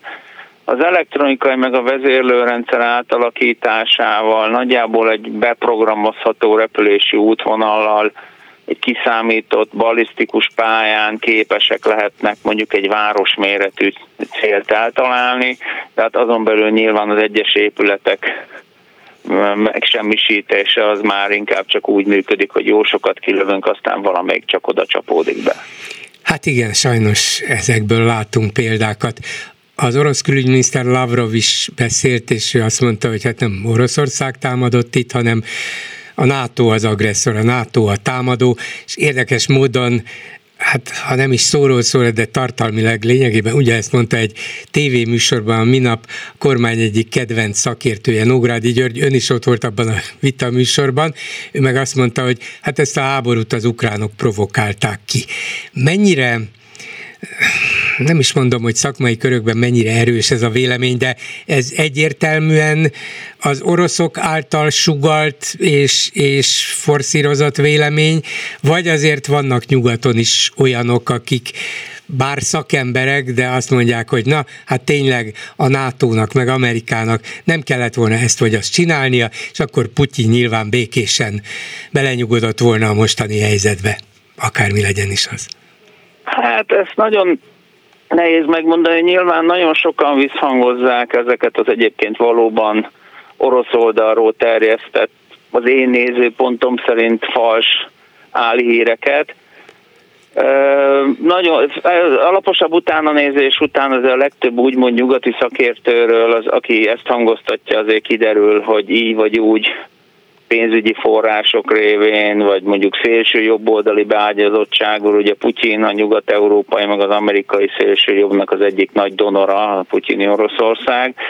Tehát Moszkva nagyon komoly erőforrásokat áldoz arra, hogy ez a véleménye azért Nyugat-Európában is megjelenjen tehát igyekszik ott is a saját narratíváját terjeszteni, de rögtön leszögezném, ez nem igaz.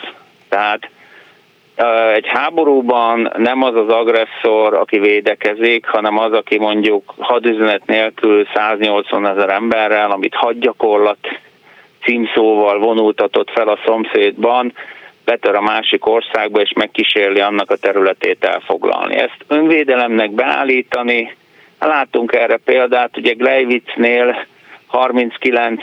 szeptember 1-ére viradóra ugye német csapatok megtámadtak egy német rádióadóállomást, le, lengyel egyenruhába öltöztetett, legyilkolt köztörvényes bűnözők holtesteit hagyták maguk után, és jött a táfolatatlan bizonyíték, hogy Lengyelország támadta meg a náci Németországot. Tehát ez az orosz stratégiai kommunikáció, ez részben megint belőle szól, részben pedig a világ közvélemények egy részét igyekszik összezavarni. Akkor most nézzük a tényleges háború valódi állását.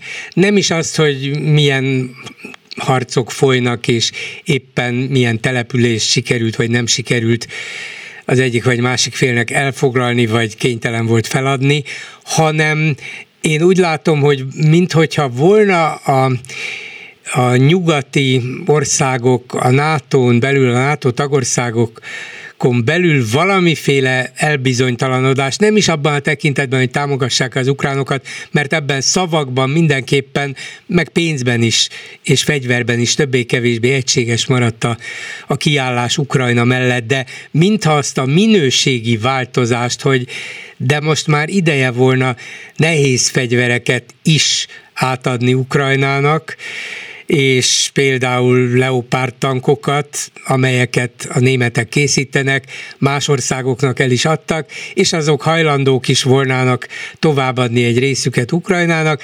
Ez mintha leállt volna a németek bizonytalansága miatt. És ha már ők bizonytalankodnak, akkor a britek közölték, hogy ők adnak, meg az amerikaiak is gondolkoznak azon, hogy vajon nekik kell-e, vagy lehet-e, vagy érdemese. Szóval valami, valamiféle határhoz jutottunk, hogy az eddigi fegyverekkel nem lehet kimozdítani a mostani holdpontról a háborút, kellene valami más is? Ö, igen, igen, mindenképpen. Ugye Ukrajna most egy támadó műveletet szeretne végrehajtani. Megint csak az a nagy kérdés, hogy Oroszország is egy támadó műveletre készül, amit jelenleg az időjárás akadályoz meg. Ugye javában zajlik a Rasputica, a sárszezon, nincs hideg, ott is szakad az eső, tehát Ukrajna területének nagy része mezőgazdaságilag művel, tehát még könnyebben iszap tengerré válik, sártengerré válik egy-egy nagyobb eső után. Most harckocsikkal, nehéz technikával egyszerűen járhatatlanok az ukrán területek, az a, terü- az a része is Ukrajnának, ami hadműveleti terület, és nagyon fontos, hogy a képített közutakon, ahol lehet mozogni, ott meg nem lehet háborút hívni, hiszen azt mindenki tudja, hogy hol vannak, és azt pontosan be lehet lőni. És nyilván nyugaton óriási problémát okoz az, hogy persze támogassuk Ukrajnát, de ezt valahogy úgy kéne megoldani, hogy Oroszország ne érezze olyan szinten fenyegetve magát, hogy esetleg atomfegyvert vessen be. Nem szabad Ukrajnának, vagy legalábbis nyugaton az az álláspont, hogy nem szabad Ukrajnának olyan támadó fegyverrendszereket adni, amivel mondjuk orosz területekre is nagy mélységbe be tud lőni, vagy orosz területeken is képes támadó műveletet végrehajtani. Az én meggyőződésem szerint az ukrán hadvezetés ennél okosabb, tehát, mert abban az esetben Oroszország rögtön általános mozgósítást rendelne el, és ugye közel két millió kiképzett tartalékos tudna még behívni, ami ellen nyilván Ukrajnának már nem feltétlenül lenne ellenszere.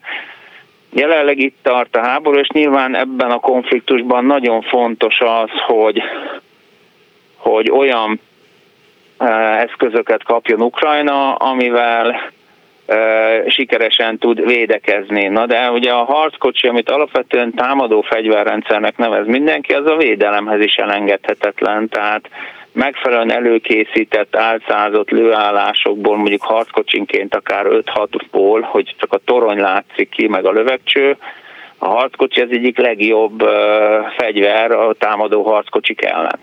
Tehát itt azért a támadó meg a védelmi fegyverrendszerek azok nem éles a határ a kettő uh-huh. között, tehát lényegében csak nézőpont kérdése, és ugye az a Németország, amely Hát Angela Merkel idején az energia biztonságát lényegében egy az egyben az orosz kőolajra és még inkább az orosz földgázra alapozta, az nem feltétlen akarja az összes hidat felégetni Oroszország felé, hiszen ha egyszer béke lesz, akkor azért csak jó lenne hozzáférni az olcsó orosz szénhidrogén készletekhez. És lehet, hogy ez az, ami motiválja őket, amikor vonakodnak például hozzájárulást adni ahhoz, hogy más országok szállítsanak német leopárt harckocsikat az ukránoknak? Mert hát úgy gondolják, egy, ez hogy ez... egy vélhető, Aha. igen, ez egy lehetséges indok. Én személy szerint nem nagyon látok más indokot erre. Értem. Tehát az nem lehet, politika. hogy az ő történelmi bűntudatuk is benne van?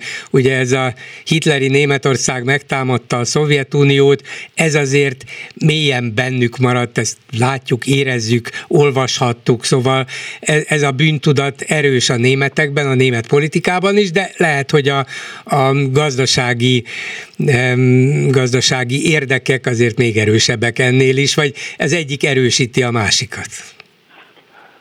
Részben ez is közrejátszhat, csak csendben teszem hozzá, hogy 39. szeptemberétől 41. júniusáig a náci Németország és a Stálini kommunista Szovjetunió közösen indított hódító háborúkat, területfoglaló konfliktusokat Európa szerte. Tehát azért a Molotov-Ribbentrop paktum aláírása után a két fél azért békében indított területszerző háborúkat egymással egyeztetve. Ugye Lengyelországot is szeptember 17-én a Szovjetunió is megtámadta, amit az orosz történészek úgy elegánsan el szoktak engedni.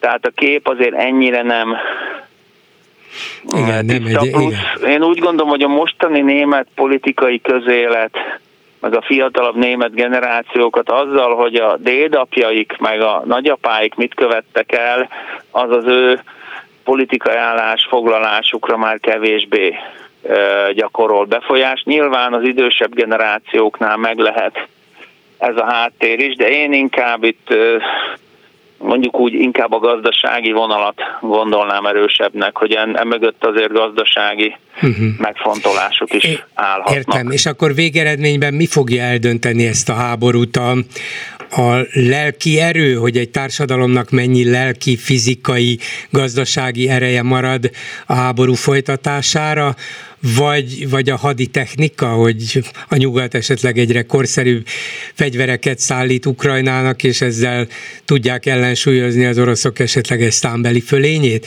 Mi lehet a döntő?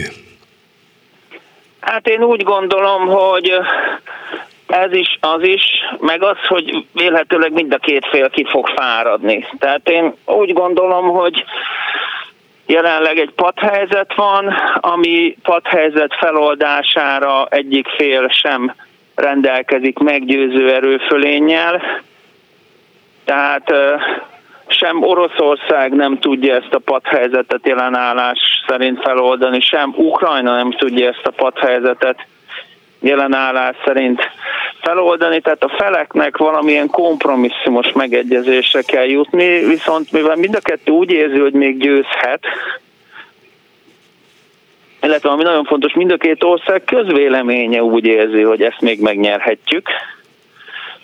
Nem csak az ukrán lakosság döntő része támogatja Ukrajna önvédelmét, hanem ellenzéki, tehát orosz ellenzéki hátterű közvélemény kutatások egy része szerint is, ha nem is 90%-ban, mint a putinista kutatók, de hogy egy olyan 55-60 százalékban az orosz lakosság úgy érzi, hogy nekik Ukrajna bizonyos területeihez kvázi joguk van. Tehát amíg a lakosság is be nem látja mind a két oldalon, hogy ezt a konfliktust be kell fejezni, addig mind a két oldal politikusai egyfajta kényszerhelyzetben vannak, hiszen ha Putyin úgy köt békét, hogy különösen az orosz háborúpárti héják azt látják, hogy nyerhettünk volna, vagy azt hangoztassák, hangoztathassák, akkor elbukhatja a hatalmát. Ha Zelenszky kezdeményez úgy béketárgyalásokat, vagy tűzszüneti megállapodásokat, hogy az ukrán társadalom ezt úgy érzi, abba bele is halhat.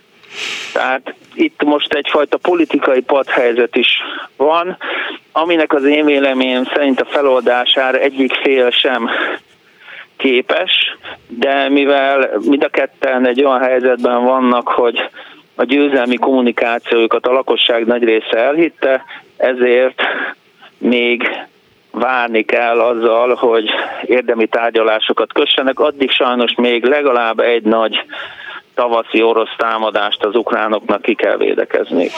Köszönöm szépen Kaiser Ferenc biztonságpolitikai szakértőnek, a Nemzeti Közszolgálati Egyetem docensének. Viszont hallásra! Viszont hallásra, köszönöm a lehetőséget! Háló, jó estét kívánok! Jó estét kívánok, Bolgár úr, Szalai Sándor vagyok Nagykátáról is, és elhangzott Nógrádi György neve, Na most én azt szeretném vele kapcsolatban mondani, hogy én ennek a embernek évekkel ezelőtt ittam minden mondatát. Most ott tartunk, hogy már nem bírom végighallgatni. Nem bírom végighallgatni, mert ez az ember eladta magát, a Fidesz megvásárolta. Ez az a ritka eset, mikor valakinek tudjuk is az árát. Évek, é, igen, igen, évekkel ezelőtt kapott a, a Nemzeti Közszolgálatinak nevezett egyet, Fidesz Janicsár, Janicsár képző egyetemén egy gondolom tanári, tanári állást, akkor mondták ilyen 5-600 ezer forint ért vagy ment oda tanítani, hát ez, ez gondolom azóta emelkedett, hát biztos, hogy már több. Na most innentől kezdve Nógrádi György a Fidesznek a szószólója lett, azt mond, amit a Fidesz hallani akar, amit Orbán Viktor elvárt tőle. Szerintem Nógrádit ennyiért nem lehet megvenni. Lehet, hogy sem ennyiért sem, de ennyiért az a feltételezésem, hát pedig, hogy nem. Pedig, pedig, Nézze, pedig. most ez tényleg egy másik kérdés, meg nem is mennék ebbe bele. Az is induljunk ki abból, hogy az ő álláspontja ez, úgy gondolja, hogy korábban rosszul látta, most meg így látja, és, és azt mondja, és azt írja, ami, ami az ő személyes meggyőződése, és a tudása, és tapasztalata, és olvasmányai alapjánból következik. Csak mellékesen teszem hozzá, hogy járja rendesen az országot, és rengeteg előadást tart, az sokkal többet jelent, mint egy egyetemi eh, fizetés, gondolom én. De... Hát nem, nem vagyok róla meggyőződve, mert az egyetemi fizetés az egy biztos fix, az hónapról hónapra van. Az, hogy járom az országot, vagy nem, az, az már egy, mint a kutya vacsorája. De most, de most nem, az, nem is ez a lényeg. Abba egyetértetünk, hogy Nógrádi Györgyről ki lehet jelenteni nem független politikai jellemző. De hát ezt, nem, hát ezt nem tudom, hogy függetlene vagy nem. Hát, hát az, hogy azt mondja, amit a Fidesz szeretne hallani, na, az hát biztos, akkor, de hát lehet, akkor, hogy abszolút meggyőződésből, önként. Ó, önként és dalolva. Én, én, én tiszteletbe tartom önnek a, a jó indulatát, hát hallgatók majd gondolkoznak rajta, hogy tehát a másik, a másik pedig az ugye, hogy a 19-es önkormányzati választások előtt már Nógrádi Györgyöt ugye a Fidesz felhasználta, mert azokban a fideszes vezetésű városokban jelent meg, ott tartott előadásokat, ahol nagyon szerették Látja, volna, hogy, hogy mennyi előadást tart? Látja, hogy mennyi előadást tart? Fontos az és találkozni kell az emberekkel a fórumokon. Hát, az a igen, igen, igen. Meggyőzés De milyen érdekes, csak mindig, mindig oda vitték, ahol Fideszes vezetés volt, ugye? Hát, hát ez majdnem mindenhol az volt. Aha. No, no, no, no, hát jó, van benne igazság, ebbe, amit ön mondott, abban is van igazság. Én szerintem most Orbán Viktor ott tart, és ezek nagyon kemény szavak lesznek, hogy amit Ukrajna politikájával folytat, amit itt a szankciókkal kapcsolatban, belpolitika, külpolitika, unióval, NATO-val, mindennel szembe. Én szerintem ez az ember előkészíti Magyarország orosz megszállását. Jaj, ne. Orbán Viktor ne. előkészíti orosz, Magyarország orosz megszállását.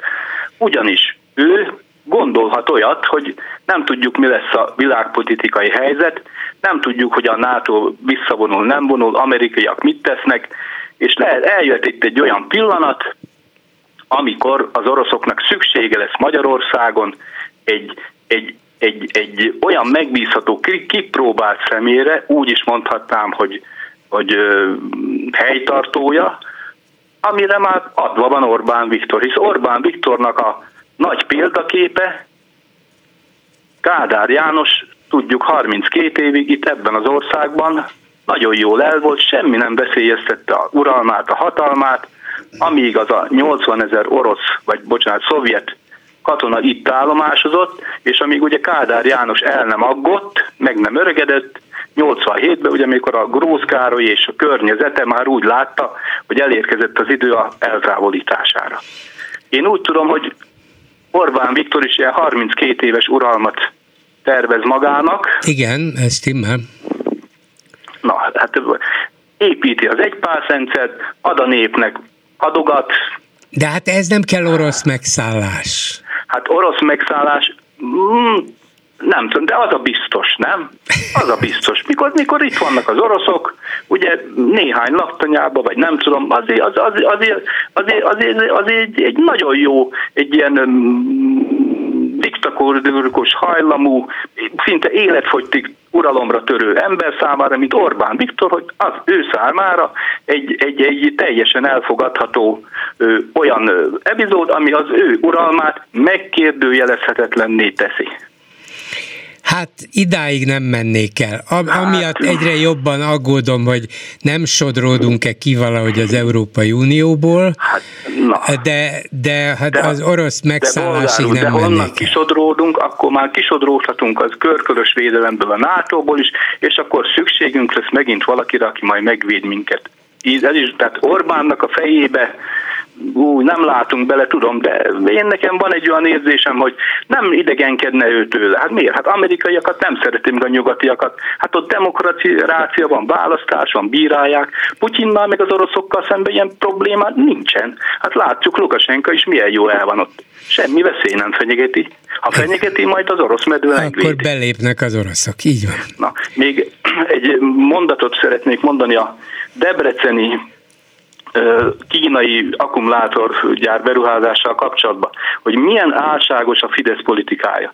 Már lehet, hogy sokan nem, nem emlékeznek rá a hallgatók, 2009 körül, tehát a választások mielőtt megnyerte az Orbán kétharmadda, Gyöngyös halászon, Gyöngyös mellett épült volna egy, egy indiai gumigyár, ami már azóta üzemel, 3600 embernek az munkát és azt az Fidesz ottani képviselője a körzetbe elérte azt, hogy azt a gumigyárat addig nem lehetett megnyitni. Nem engedtek, nem engedték egyszerűen, hogy Igen. megnyissák. Érdekes, mikor 2010 után hip-hop, az a gumigyár működhetett. Igen, és Orbán Viktor személyesen dicsérte a drága indiai beruházókat, akik, akik kiválasztották ezt a remek országot, mert úgy gondolják, hogy, hát hogy hát ezt a cinizmust is de négy, de négy évig blokkolta, ott már 3600 embernek munkája lett volna négy év, és az milyen, milyen, milyen óriási bevételt hozott volna, adóbevételt, stb. az országnak. De a Fidesznek az volt akkor az érdeke, az volt az érdeke a Fidesznek, hogy ott az, az a gyár ne épülhessen meg. Na de nem érdeke. lehet, hogy az ellenzék is most ugyanezt csinálja, hogy ez a, ennél sokkal nagyobb mértékű kínai akkumulátorgyár beruházás csak azért ne valósuljon meg, mert a Fidesz hozta őket ide? Hát nézze, de a kettő között én szerintem környezetvédelmi szempontot nézünk, azért ez az akkumulátorgyár lehet, hogy sokkal veszélyesebb. Hát ezt a részét nem tudom, nyilván hát mind a kettőnek vannak veszélyei, de, de a gumiabroncsgyártásnak is, de biztos még ráadásul vannak is megoldások arra, hogy hogy mérsékeljék a veszélyeket. Egy dolgot tartok fontosnak, hogy a lakosságnak legyen valami beleszólása ebbe. Ez volna, ez volna a lényeg, és ha ezt ellenzik, akkor az ember elkezd gyanakodni, Nézve. hogy miért is. Igen, igen. Ott beleszólása akkor lehetne a lakosságnak, ha egy helyi népszavazást tartanának. Úgy van. Itt, itt, más, itt más, hogy nincs beleszólása. Igen.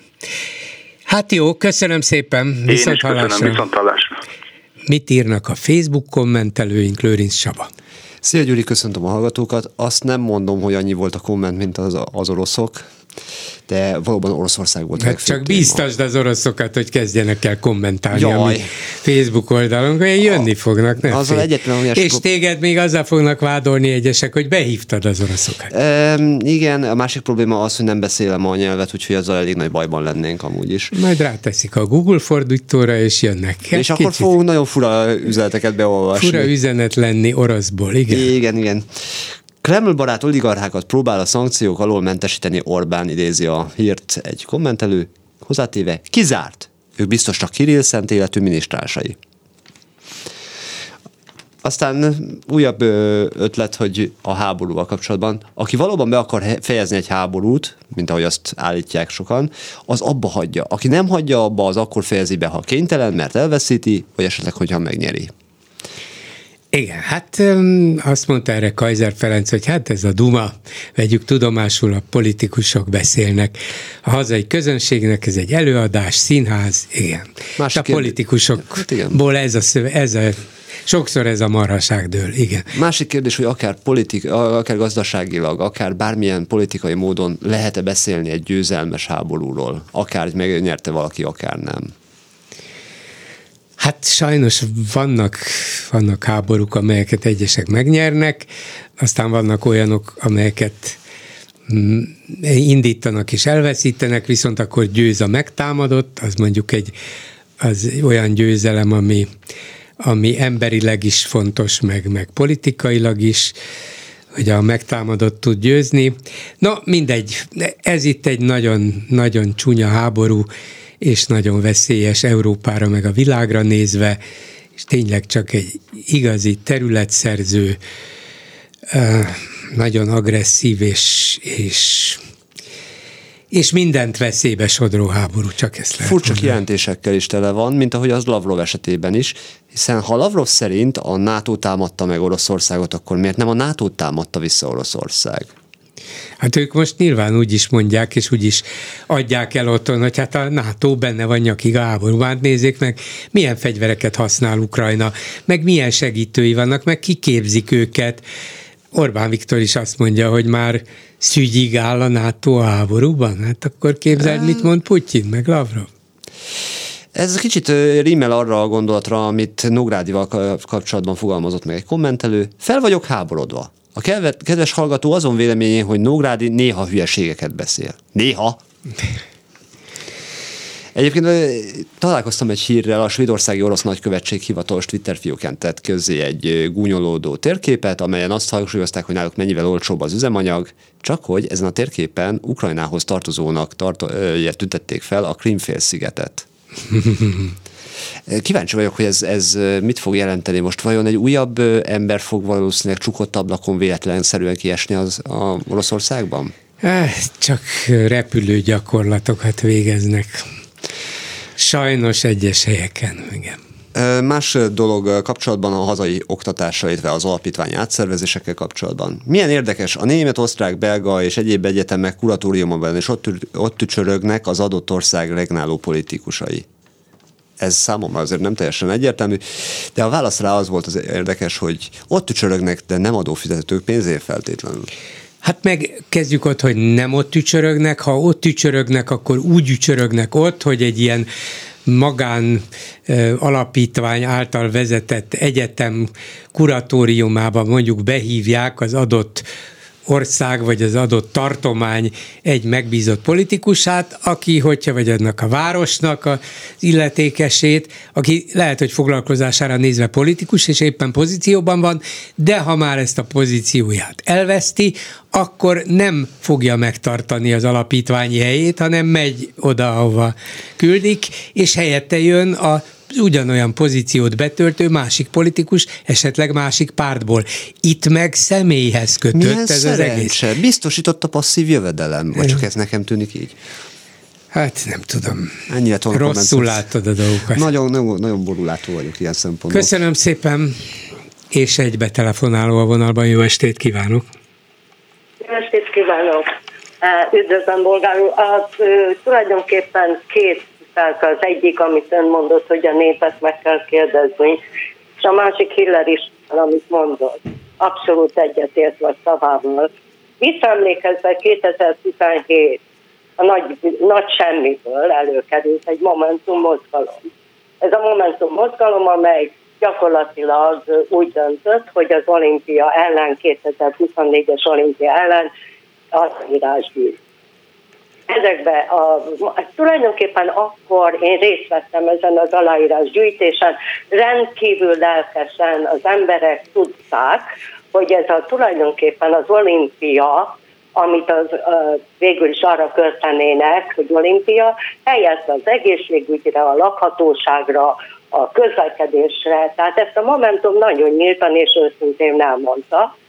És tulajdonképpen ehhez a csoporthoz, vagy ehhez a mozgalomhoz azok a politikai árvák, akik akkor 20 és 30 éves pályakezdő tanárok, közgazdászok, orvosok és hasonlók, ezek borzasztó lelkesen örültek ennek a mozgalomnak, ami aztán végül is párta alakult.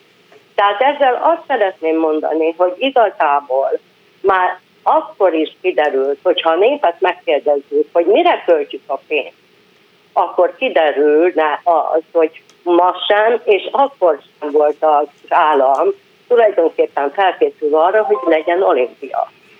Igen, hát képzel, képzeljük el azt az esetet, vagy helyzetet, ha valamiért mégis Budapest pályázott volna, és meg is nyeri a 2024-es olimpiát, nem lehetett persze a jövőbe látni, de milyen helyzetben várnánk ezt a jövő évi olimpiát most, és akkor nem beszélek arról, hogy mibe került volna, az ország milyen adósságokba sodorta volna magát, de hát milyen állapotok között kellene megrendezni a Magyarországnak 2024-ben a Fidesz által áhított olimpiát?